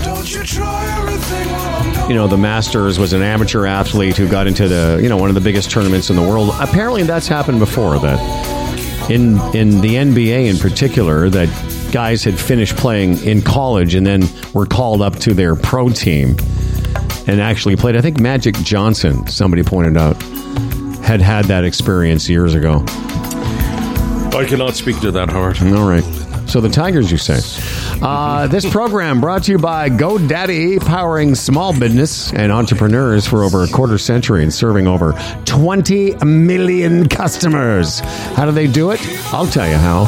Because you can find your domain, create your website, and bring it to life with GoDaddy's free, that's right, and friendly 24 7 phone support. They're here to help you every step of the way. Maybe it's that online store you've been thinking about, some side hustle. You can start your website for free today. No credit cards required. And you'll get, uh, you know, if you're a little bit nervous, you're going to get somebody on the phone. They're going to help you through the process. All you have to do is start by going to godaddy.ca. Godaddy.ca and learn more. So uh, back to the idea. I, I said to you that I've been uh, catching up on uh, Louis C.K.'s latest special. I, I, I get a. I'm on his mailing list, so I saw that it was released. He produces it, and he really is one of those guys. Forget about the jerking off. Um, who has no fear of subject matter because he doesn't give a shit, number one, and he's so good at this. Like, forget the incident for a second. This guy was one of the best. We, I'll tell you, for me, one of the best I've ever seen. Just at the craft of it and how funny and how smart and how just nuanced he is. So here's a little clip of him talking about abortion. Abortion is a big topic, of course, because Roe v. Wade was overturned. Roe, Roe versus Wade. Of course, we all know what this is. This was a court case. Roe was a woman who wanted an abortion, and Wade was the baby. I guess I don't know.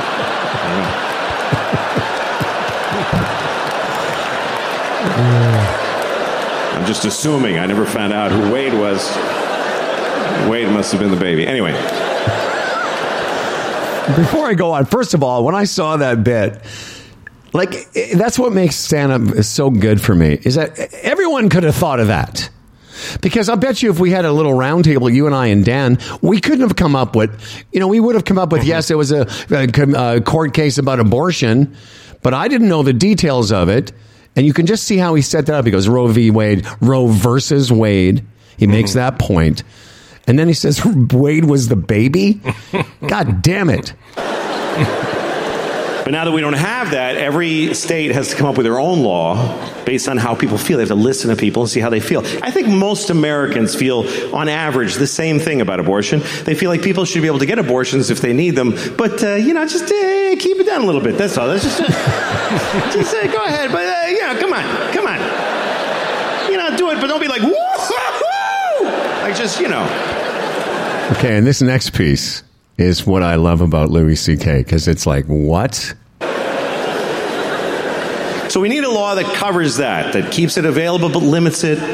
Here's what I think we should do. Let's make this law. You can get an abortion anytime, anywhere, but if you get an abortion, you have to eat it. I think that's fair. Because that'll keep it, that'll make you, hmm. Fuck, I gotta eat it? I better do it soon. Now, you see, I think that's brilliant. I, th- I, I mean, a lot of people will find that inappropriate, but it's like music. Some people like the city was built on the fucking rock music, you know? It's. Uh, I think it's great too. Like, I mean, that's fantastic. You got to eat it. And that's why, you know, and you know what? Uh, something like that, like you know, twisted people that have a you know a darker sense of humor. You think of shit like that all the time. Like, I mean, you don't I mean, you don't turn it into an act, but you know what I mean? You have dark thoughts all the time. And that's the beauty of the humor of some of these guys. As you say, they just say it. Yeah, and I, I, I, can tell you for so many reasons that is such a great bit. You know, one of the things mm-hmm. that makes things funny, as you know, because uh, you're great at it, is misdirection. You know, saying something. It's why some people just aren't funny uh, because you're funny because you will say things, and I've you know we've heard it many times, and uh, that are people are not expecting you to say. Uh, that's what makes a joke funny, and that that bit there, that's not what I was expecting. But no, he but he set Jesus. it up. But the way, and again, I'm being a student of this game. He sets it up so well because you're it, it, it's and it's the thing that we all kind of and there are people laughing that think they shouldn't be laughing. Mm-hmm, and there are probably mm-hmm. people in that audience that didn't laugh at that because they you know it made them uncomfortable. Dan how did that make you feel? Almost uncomfortable.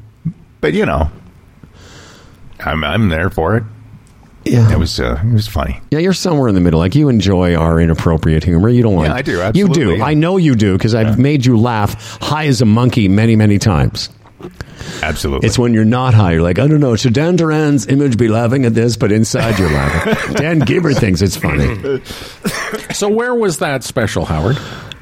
I I don't. Where was it? Where is it available, or where was it shot? I have no idea. No, no, no. Is that like a Netflix thing? no, something? no, no. He he see he's been ostracized.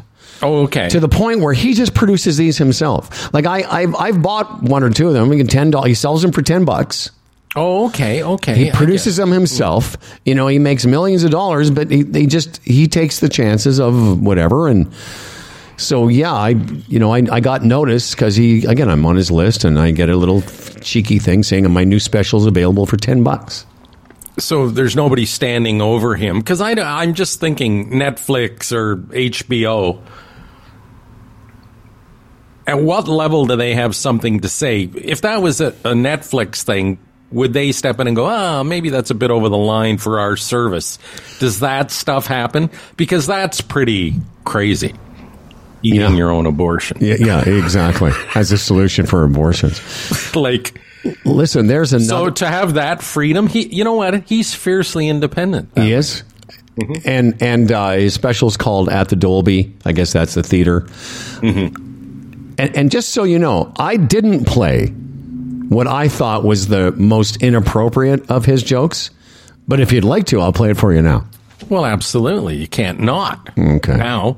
But it's tricky, you know, if you're trying to teach your kids right from wrong, you got to choose a side often because not everybody agrees on what's right and wrong. So how do you know, you know? Like abortion, some people think it's murder. Some people don't. I personally, I think people should get abortions like a lot, like as many as you can. You should try to get a lot of abortions. You know why? Cuz it creates jobs. More abortions, more jobs for the doctors and the nurses and the dumpster guy. Everybody gets a job. They have to work. How are they going to feed their kids if you don't kill yours? So that It's a whole. that line. How are they going to feed their kids if you don't kill yours? Like I, even the audience, you can hear them. They're uncomfortable with that. but you know, again, the misdirection it creates jobs. The doctors, the nurses, pause. The dumpster guy, Dan. You see, I do. It's so far offside. it's so yeah. far offside. You know, but isn't that the best humor? I mean, when Carlin, Definitely. when Carlin in the early '70s and Richard Pryor. It's you know I was thinking about this uh, you know Dave Chappelle and then listening to the Marc Maron thing and just even that the the whole concept of who are these people just seems sort of flat to me. It's dated You know? now. Well, it's very dated. Yeah. I mean, I noticed this guy like, uh, and take nothing away from Jerry. He's a he's a master at, but it's just you're right. It's sort of old fashioned now. These guys that get you thinking, and when they're not being funny, they're interesting. All those things. I've never. Have you ever heard Jerry Seinfeld sort of stop down and be interesting? You know, I'll tell you where he's interesting to me is when he's being interviewed on Stern. That's probably Yes. the most interesting I find him. As a Yeah. craft, as as a master of the craft, he's the best there ever was at that. Mm-hmm. You know, picking out the yes, incidentals of our daily life, but it does seem dated to me now. In fact, Yeah. Jerry's last special on Netflix, uh, I didn't think it was that good. no, It was very did Flat. Now this is the extreme, and I agree, Dan. Like it's not for everybody, and it is inappropriate. Well, But yeah, but it's and- and- to, but to us guys like Fred and I and people that like this type, I, that's what I'm looking for. It shock me a little bit, and and also it's fun. Here's the thing: the bottom line is it's funny. It's so inappropriate, and there's lots of people I wouldn't share that with, but I'd share it with him because I know he, I know that there's not a line he's going to go, oh Jesus Christ, Howard, come on, man, you know. because I don't even I don't even know where that comes from. Like that's inappropriate or you shouldn't have said that. Well, it's a subject matter. People have dark thoughts from time to time and sometimes it's good to pull that out and and hear it. You know, you talk about Jerry it's sort of being old-fashioned or whatever term. You know, he always hung his hat on never not swearing, That's right. right? And not being tasteless. And uh, un- unfortunately, um, or as, as the craft has evolved, these newer guys, yeah, it makes that look old fashioned. So that's that. That's a good way to to term that. But a lot of comedy has to be taken in perspective of where society is. A- at the absolutely. moment, Sure. right? Mm-hmm. When Seinfeld was on the go, I mean, it was a different time in the in the eighties, and we had a different kind of. A, but now with all the stuff that's going on in the world with Trump and you know the rise of of uh, Christian fascism.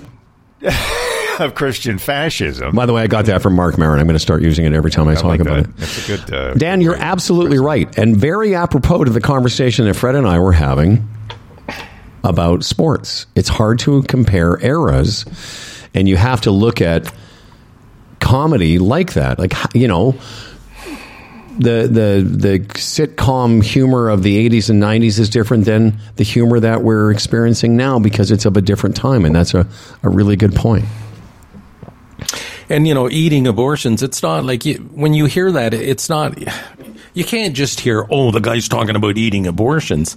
You've got to appreciate where it comes from, the balls to say it, the concept around it. It's mm-hmm. Isn't that what it's all about?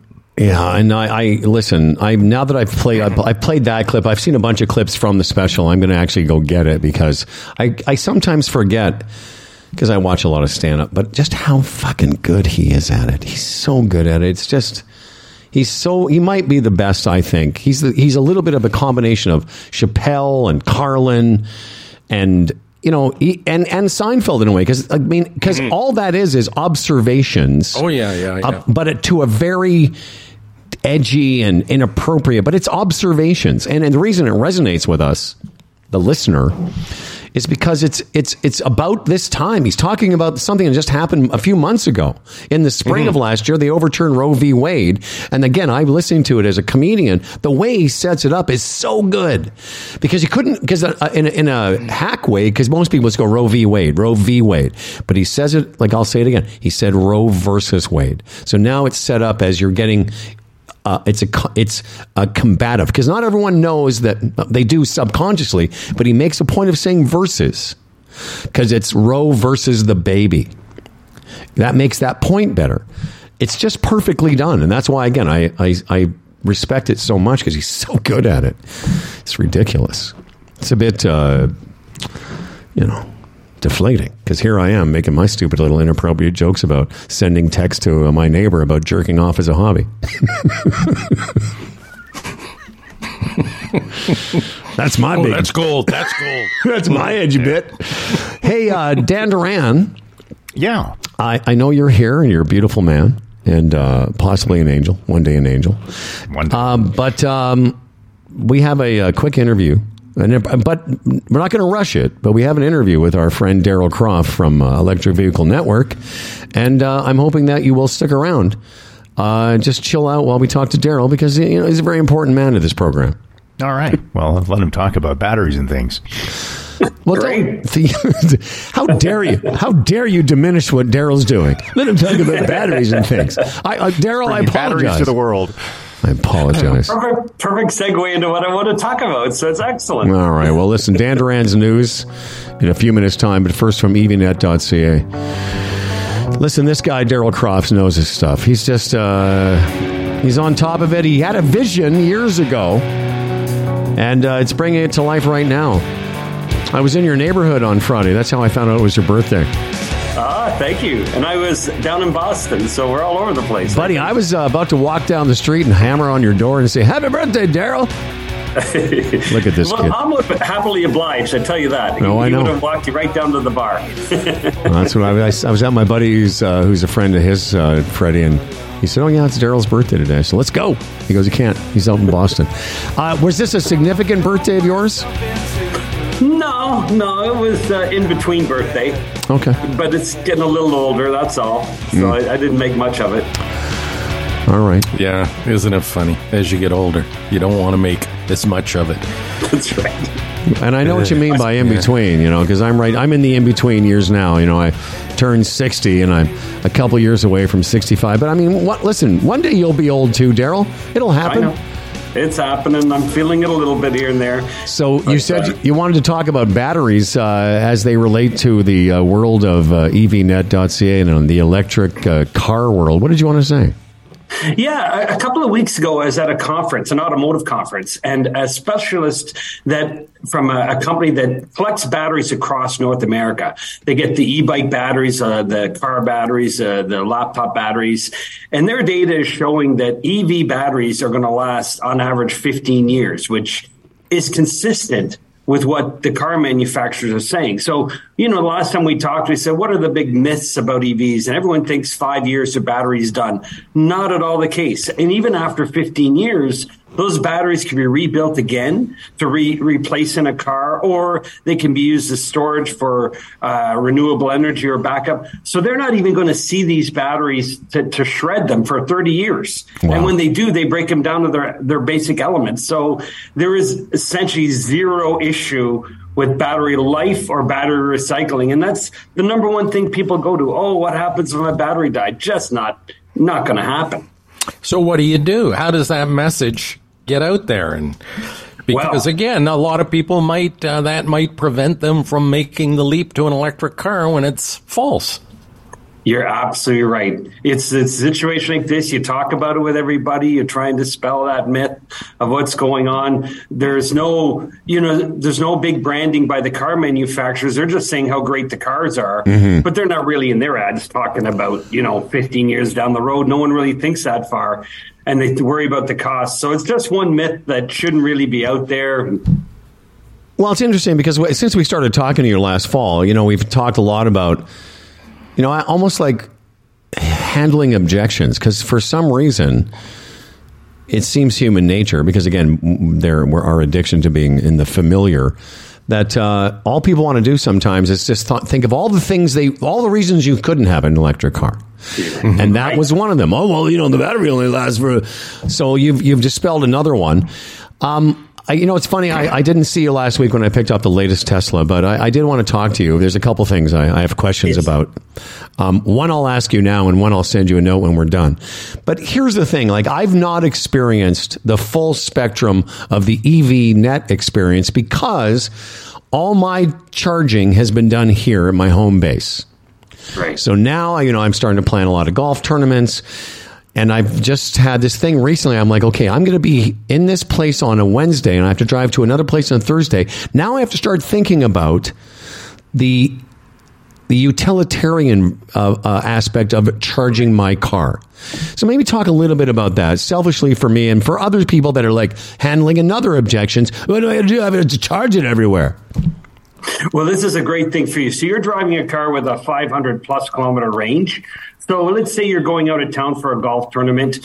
What you got to let the car take over. You put the address that you're going, and, and the car is going to tell you, okay, along the way, maybe you should or shouldn't stop. And when you stop, it's 20, 25 minutes.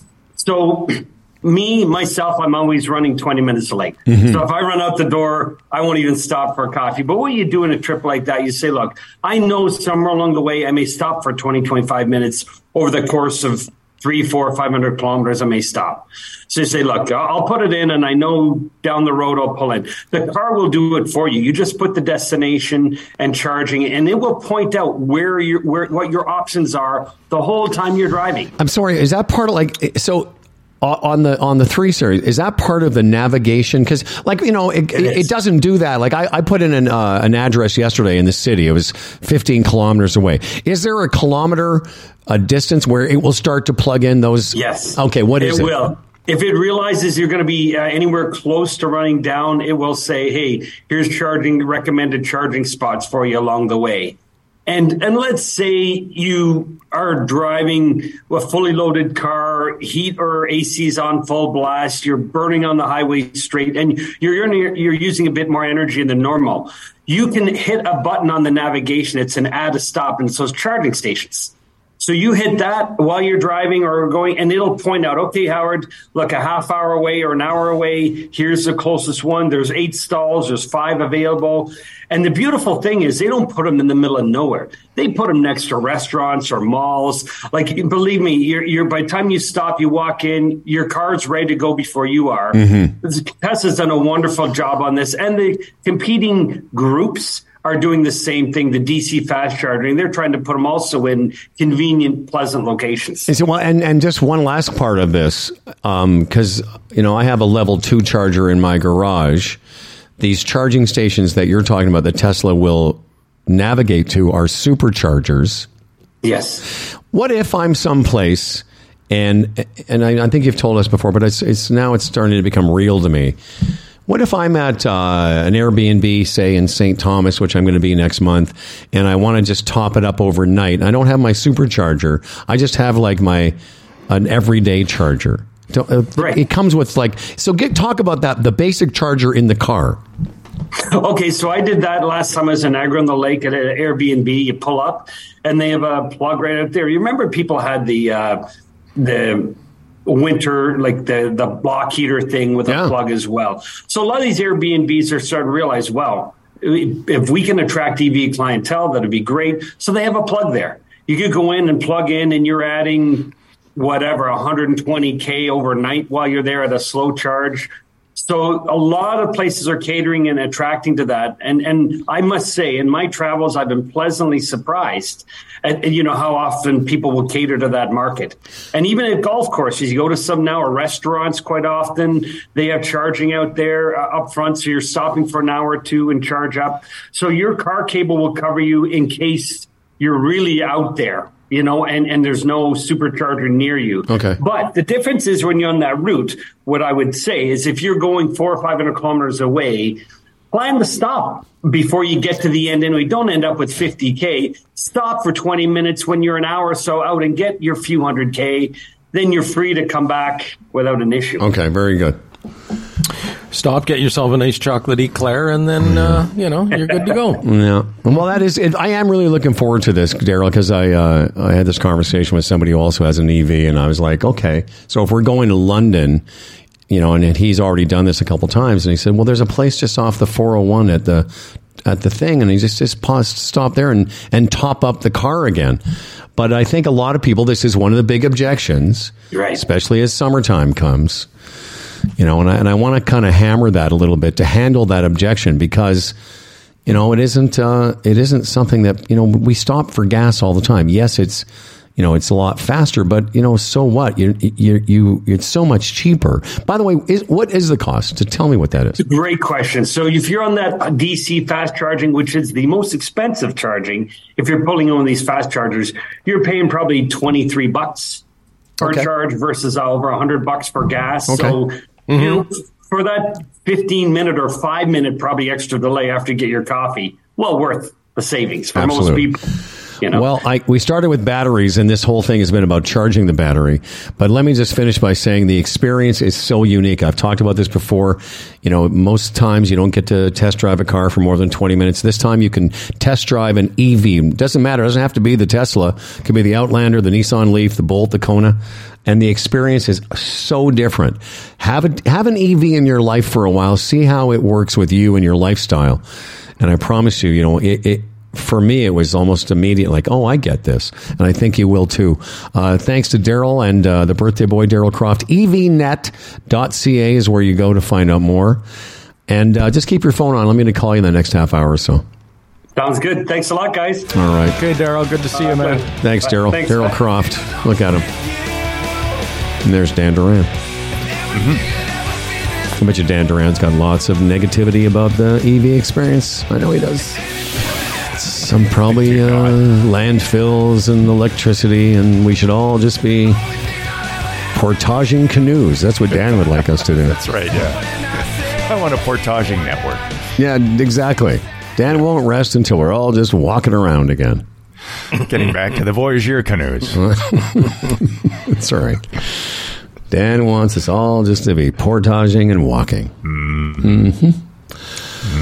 All right. Do we have uh, da- what's uh, you want to do the Dan Duran news, Fred? Are you uh, still? Uh, are you still Yeah, have any energy for that? All right, then. Here we Now, go. here's to a fella named Dan Duran, a hell of a guy with a hella big wang, the quintessential anchor man. His voice is nice and low.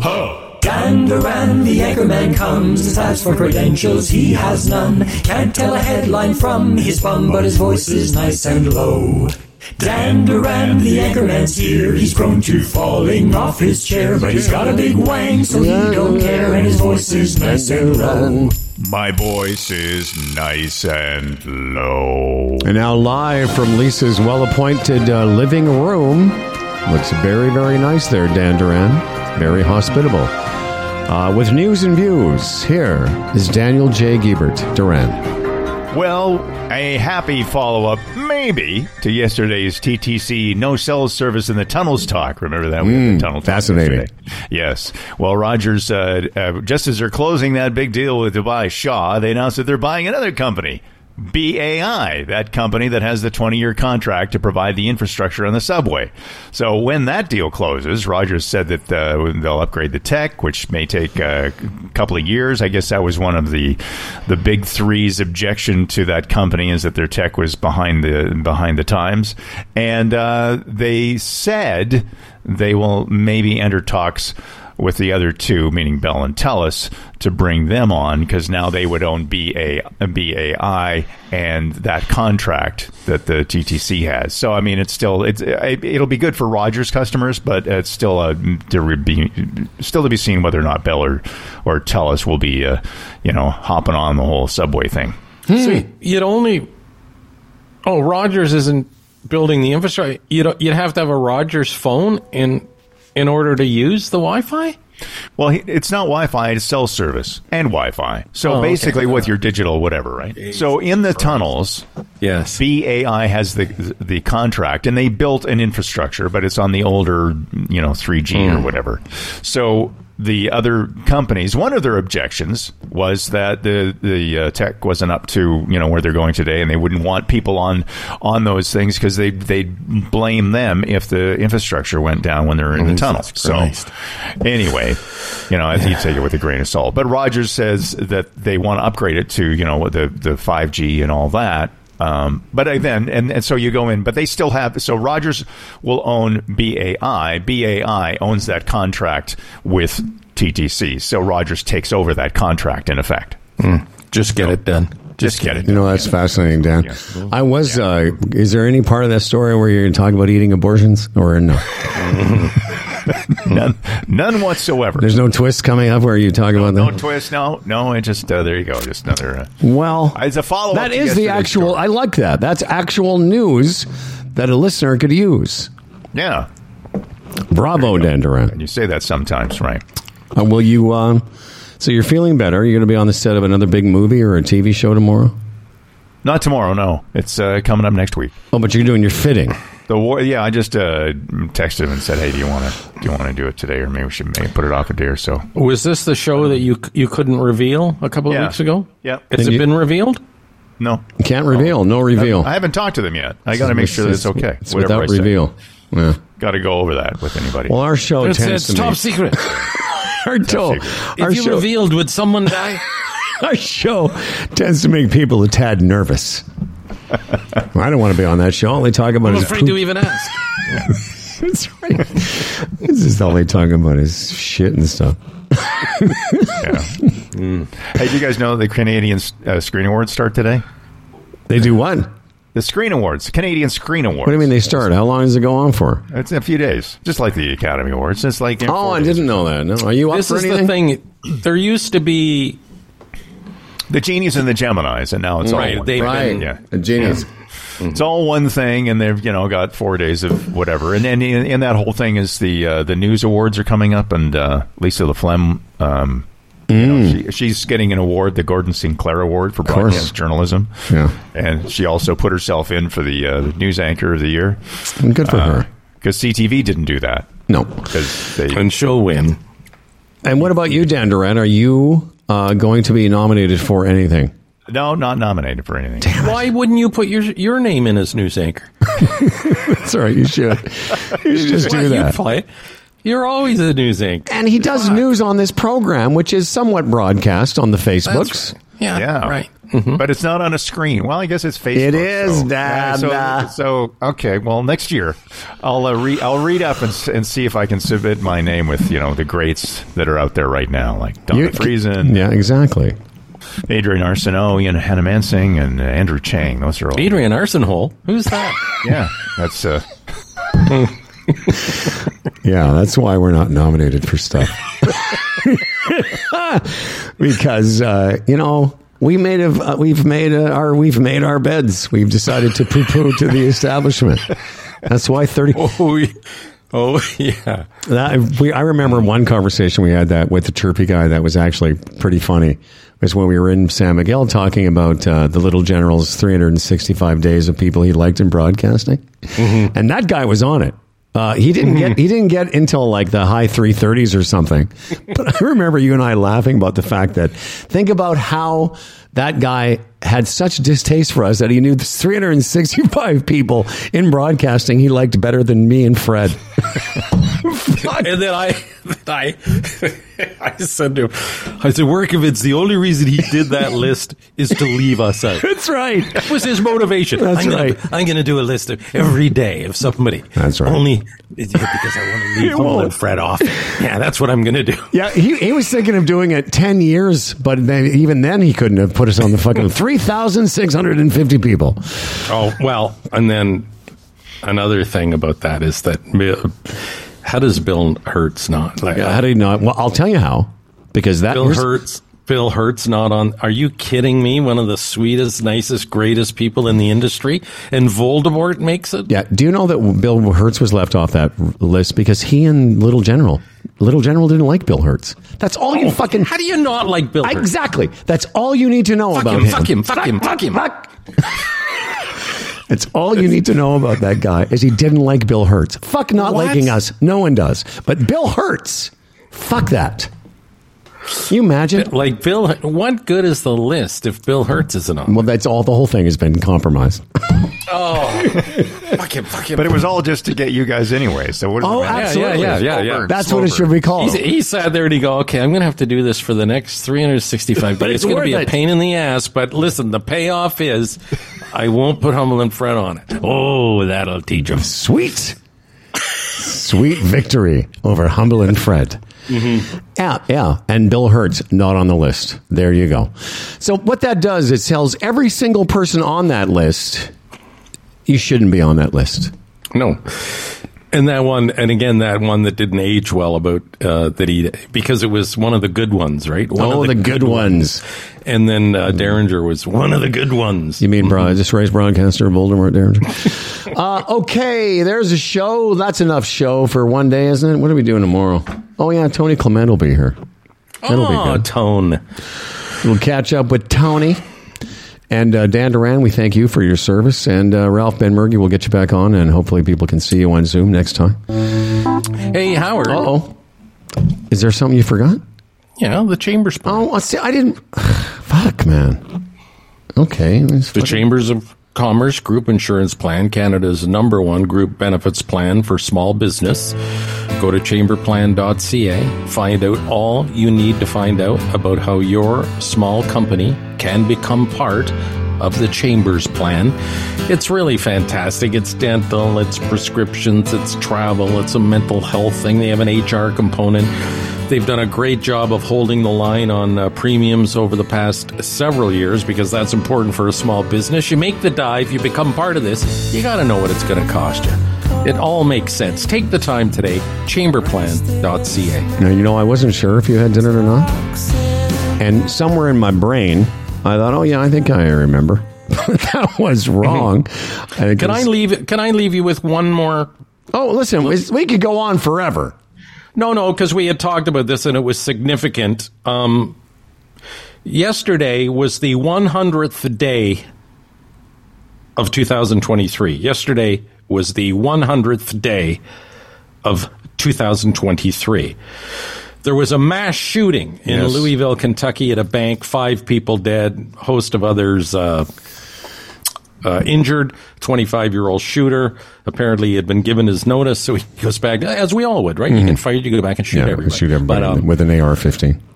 Okay.